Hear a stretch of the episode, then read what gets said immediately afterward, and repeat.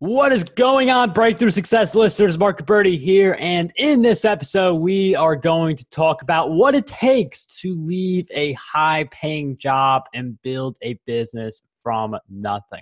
That is exactly what our guest did on his journey to building up Avail, which is an all in one software solution designed for do it yourself landlords.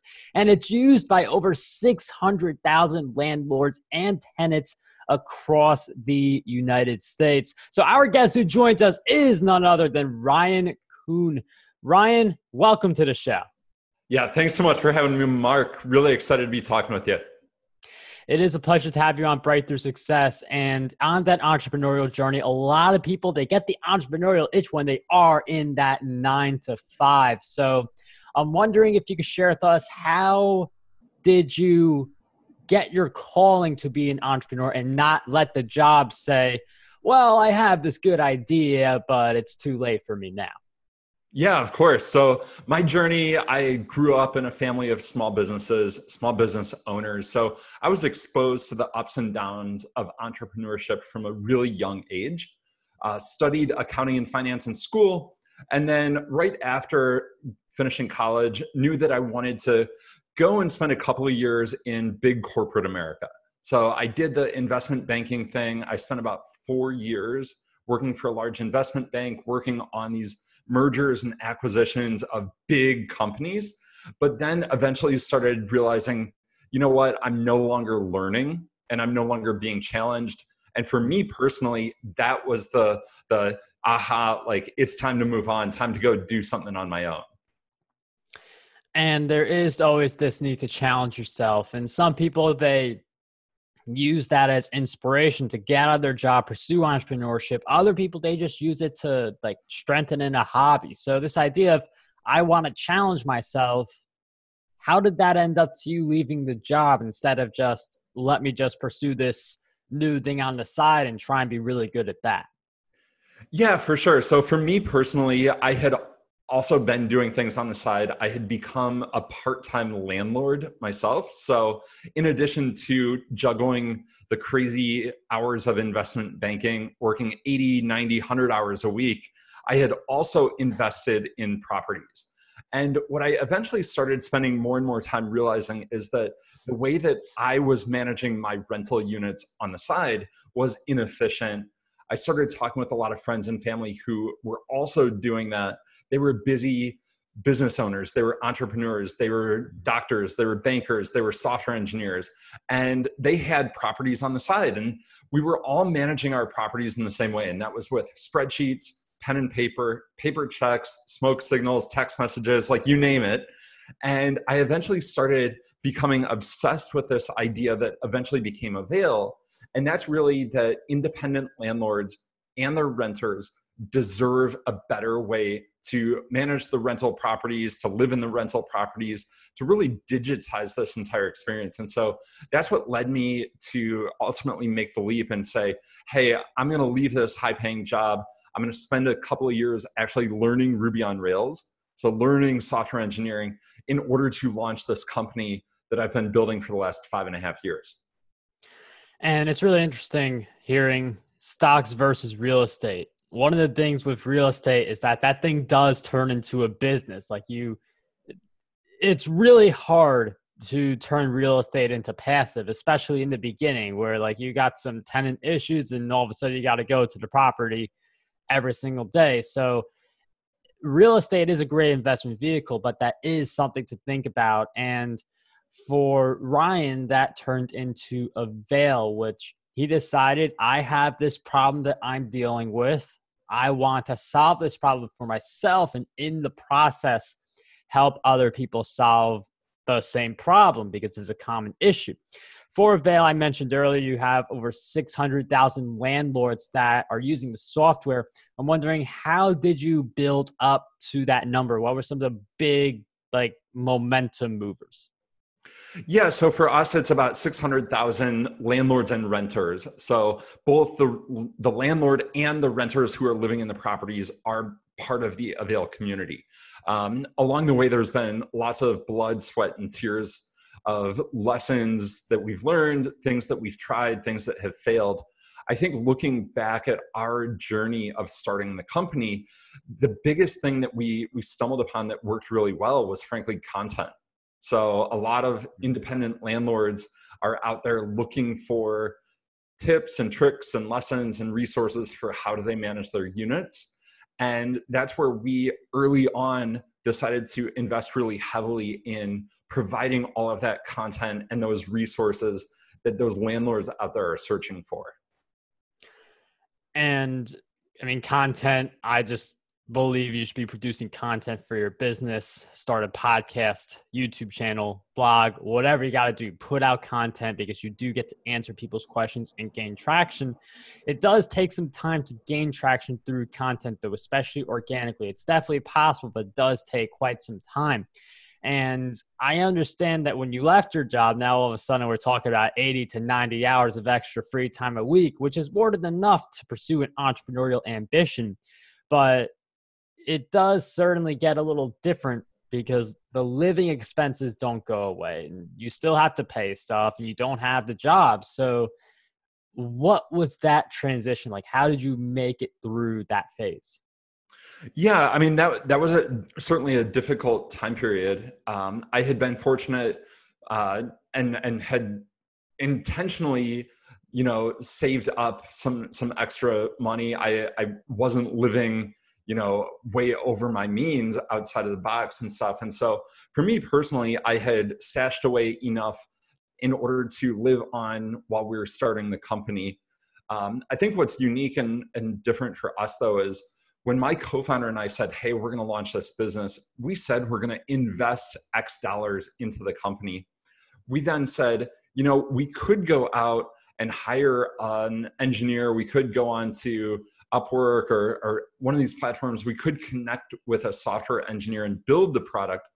Or what we could do ourselves is really invest our time into learning software development, into creating all of that content. So, in a lot of ways, we we almost took those funds that we had earmarked for building the business and we said, look, we're just gonna in in a, a circular way like pay ourselves a salary during that period of starting the company. So rather than saying we're just going to hire a bunch of people, we we did the work. We we did everything ourselves from day one, from writing lines of code to creating content to um, putting out you know silly YouTube videos back in the day and stuff. So um, yeah, it's, it's just a lot of frankly hard work, and that's what a lot of entrepreneurs need to keep in mind. And it's really interesting. Your angle because you decided, okay, we're going to save somebody, we're going to get this coder, but now you're like, you know what? I have 80 to 90 hours a week. Let's put some of that time into coding.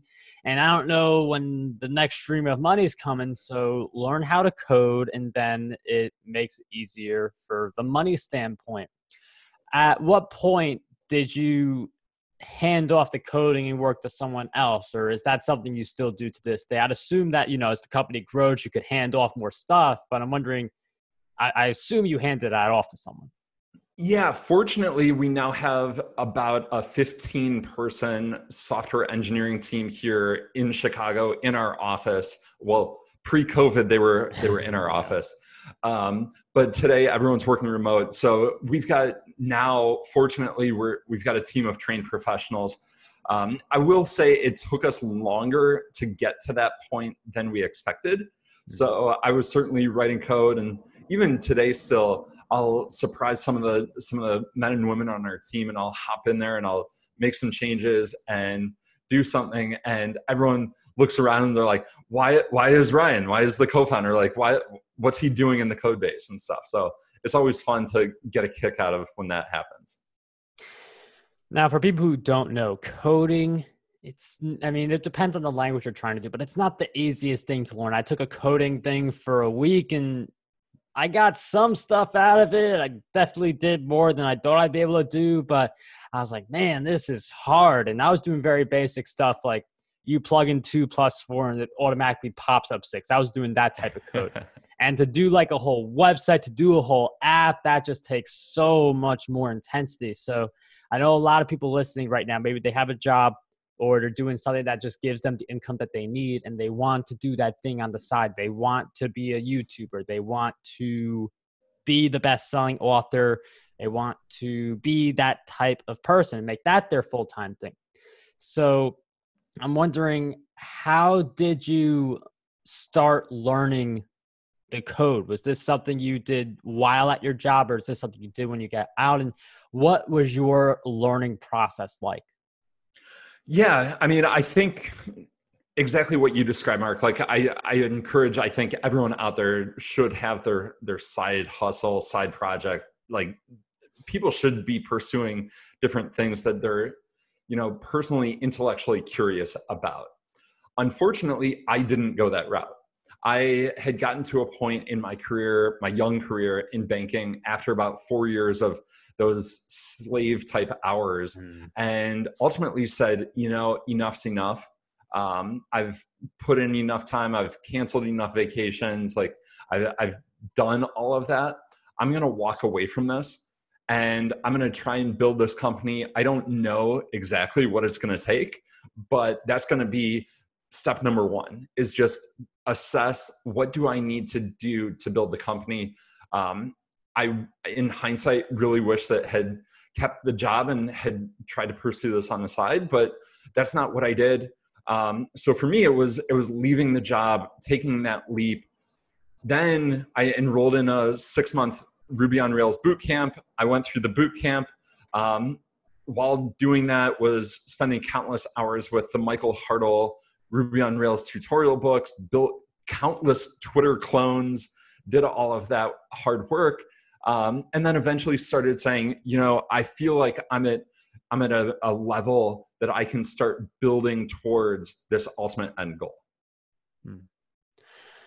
And it's really fascinating to hear that you have to have a long term mentality in the education, in the self education, and in the implementation. I mean, Ryan right there just said six month boot camp.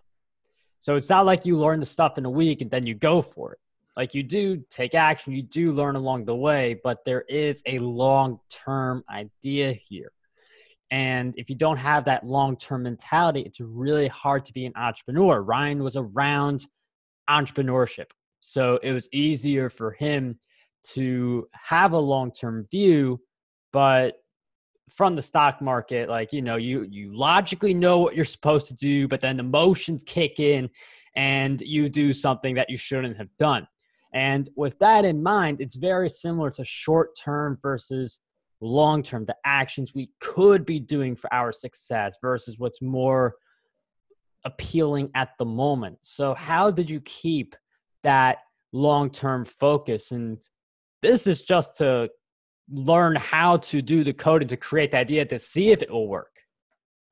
Yeah, exactly. I mean, I think exactly like you described, where you really have to, as an entrepreneur, you've got to, I think the number one characteristic or attribute of good entrepreneurs is persistence.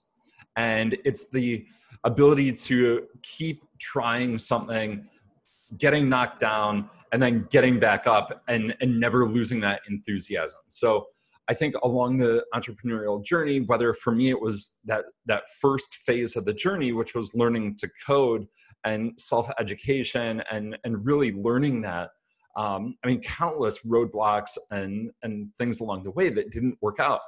Um, you've got to really be able to take that long-term view, see that light at the end of the tunnel, and never give up and never stop, never lose that enthusiasm and the long term view, it's not just for getting out of your job if that's what you want to do or doing the full time side hustle, like turning your side hustle into full time. It's also about just the growth. Like Ryan's long term goals back then is probably to be where he is now, but right now, he definitely has some long term goals for his company to maybe reach a million uh, tenants and landlords, maybe 2 million, 3 million. And how do we continue to go for long term growth? Because I feel like once you do long term once and you stick with it, you keep going. How do you continue to do the long term growth and not overextend or not sacrifice things that you didn't mean to sacrifice? Yeah, I think that that's one of the biggest challenges also of entrepreneurship is the the need to focus and the need to make those really tough decisions to prioritize things. And for me personally, that's been one of the biggest struggles along the way because you're right, there's all these shiny objects, there's all these like different paths that we could take the company or initiatives that we could go down. And it's really hard. And for me, I think what, what's been really helpful is to at the beginning of each year, really take a step back and say, what are my three main objectives for this year? What are three things that I want to accomplish this year? And really write those down, cement those, and say, this is really what this year is about. And there's no magic to that year time frame, but really every whether it's a year, a quarter, a month, a week, you've got to really pick those top three things that you care about. And then any don't let anything come up that gets in the way of those. You've got to really use those three objectives as a mechanism and a reason to say no to other things. So it's really about maintaining that focus, that determination, that prioritization. Breakthrough success listeners, three main objectives. And it's good to reverse engineer this too. So it's at three main objectives for the year and you can either do this the end of this year, we're in the middle of it, or the end of the next 365 day stretch, whatever you choose. End of the year, end of the quarter, end of the month, end of the week. And if you do that, that's going to really set you on your path. Three main objectives. Ryan brought up such a valuable point there. He's been sprinkling so much value throughout the episode. And I think that you should definitely check him out and all the work that he's doing, especially since he's been sharing all this great stuff with us. So, with that in mind, where do we go to keep following all the work you're doing? Yeah, Mark. So, anyone in the audience should head on over to our website. It's avail.co for all of our information, all the resources and tools that we're building. It's avail.co, A V A I L.co. They can also find us on all the social media at Hello Avail. We will have all of those links in the show notes. Definitely make sure you check out Ryan and all the great stuff he's doing with Avail. Thank you so much for joining us on Breakthrough Success. It was a pleasure to have you here today. Thanks so much for having me, Mark. It was a lot of fun.